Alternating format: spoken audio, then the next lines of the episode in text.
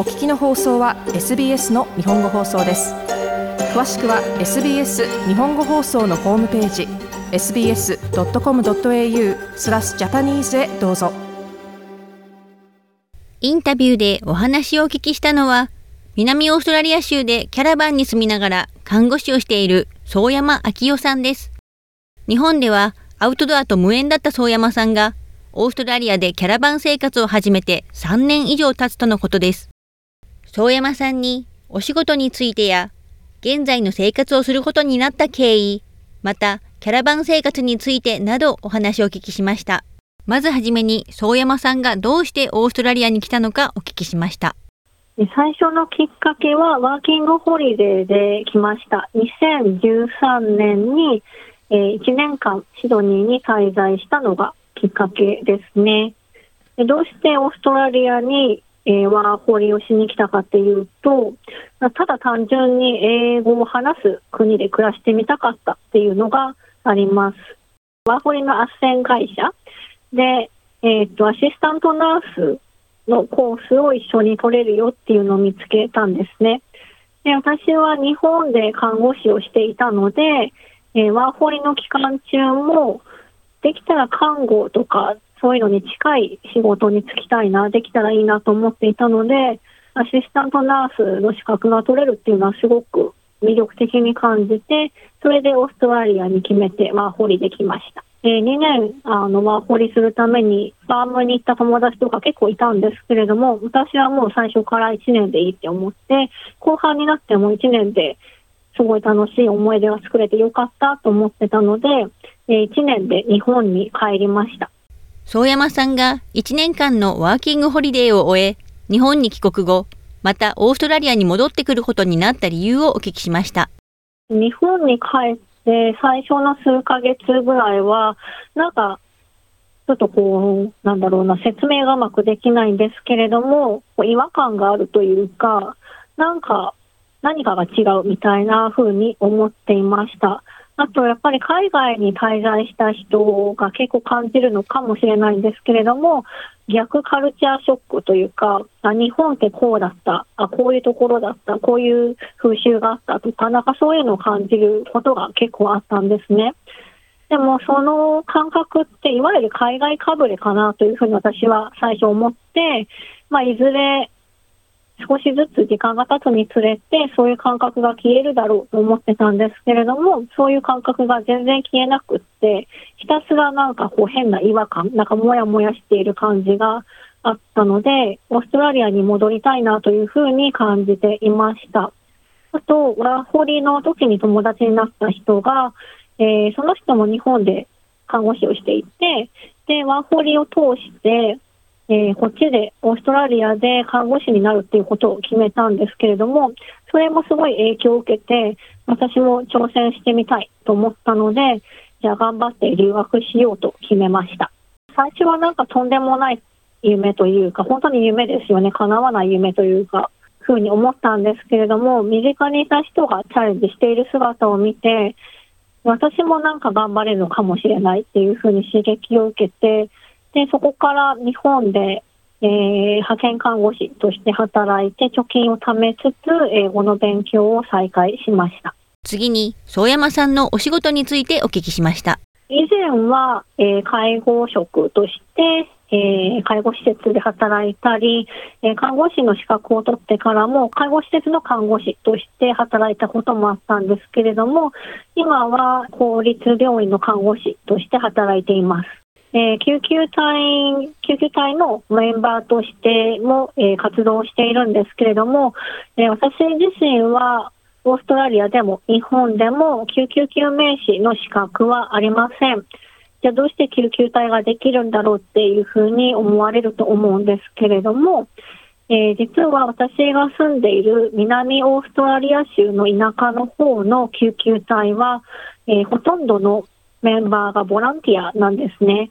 もちろん資格を持った救急救命士もたくさんいるんですけれども、そういう方は主に、えー、シティと言われる大都市圏で働いていて、えそこから大都市圏から離れて郊外に行くにつれて、えー、所属しているメンバーはボランティアが多くなっていきます。なので、私も救急隊員としては、えー、ボランティアとして活動をしています。でも活動内容としては本当に同じような救急救命士の人と同じような感じで、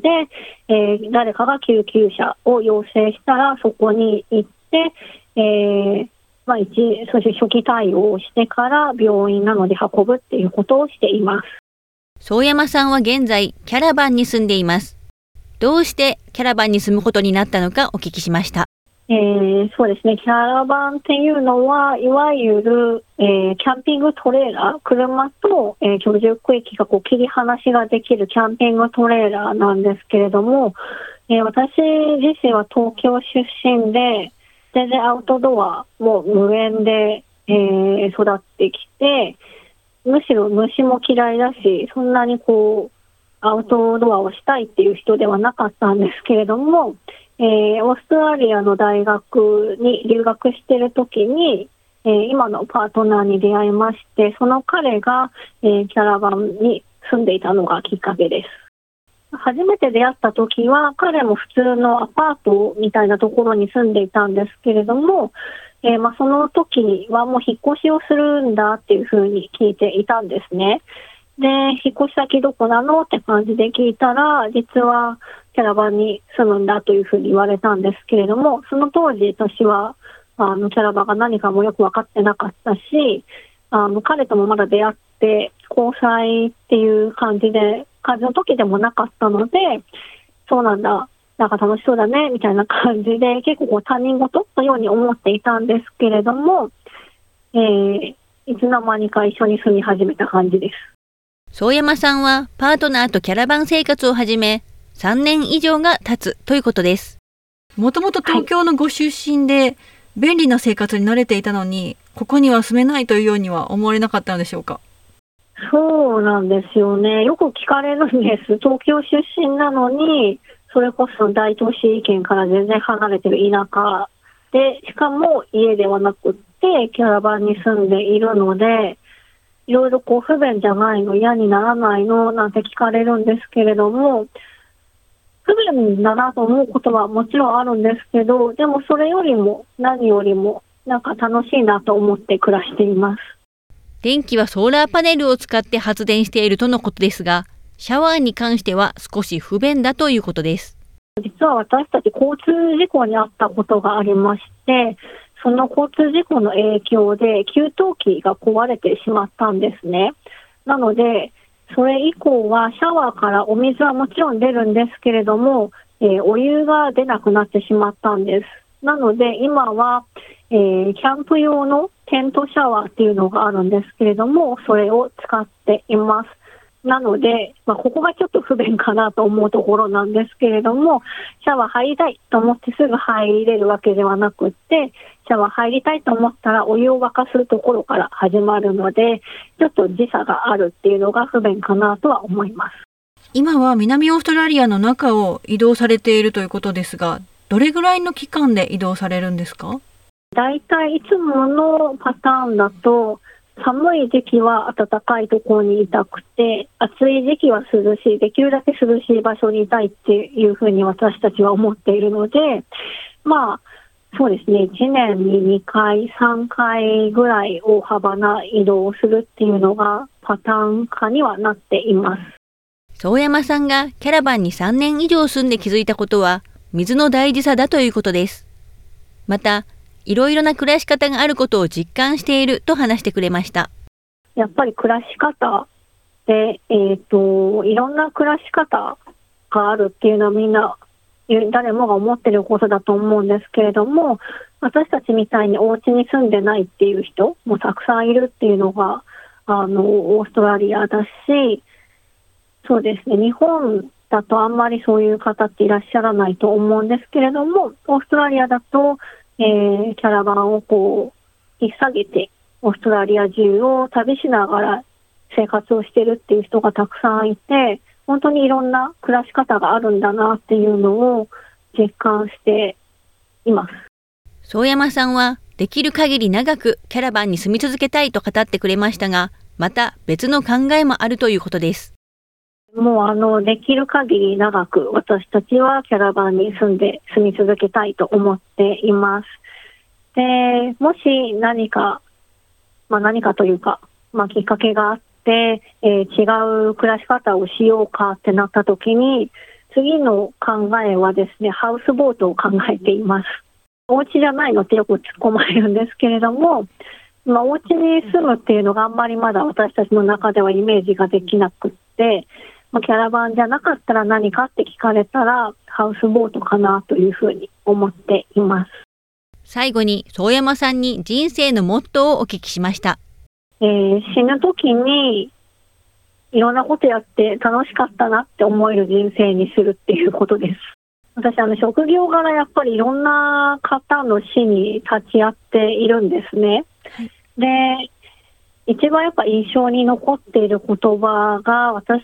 がまだ看護師になりたて、日本で看護師になりたての頃に、えーあるがん患者さんの方が言ってたんですけれども、あの、やりたいことは全部やった方がいいよって言われたんですね。もう、いつか、100%いつかみんな死ぬわけなんだから、後悔しないように、やりたいと思ったことは全部やりなっていうふうに言われたので、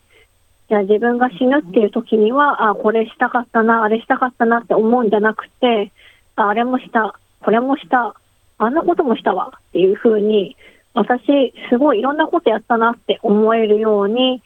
えー生きていこうと思っています。インタビューでお話をお聞きしたのは、南オーストラリア州でキャラバンに住みながら看護師をしている宗山昭夫さんでした。もっとストーリーをお聞きになりたい方は iTunes や Google ポッドキャスト Spotify などでお楽しみいただけます。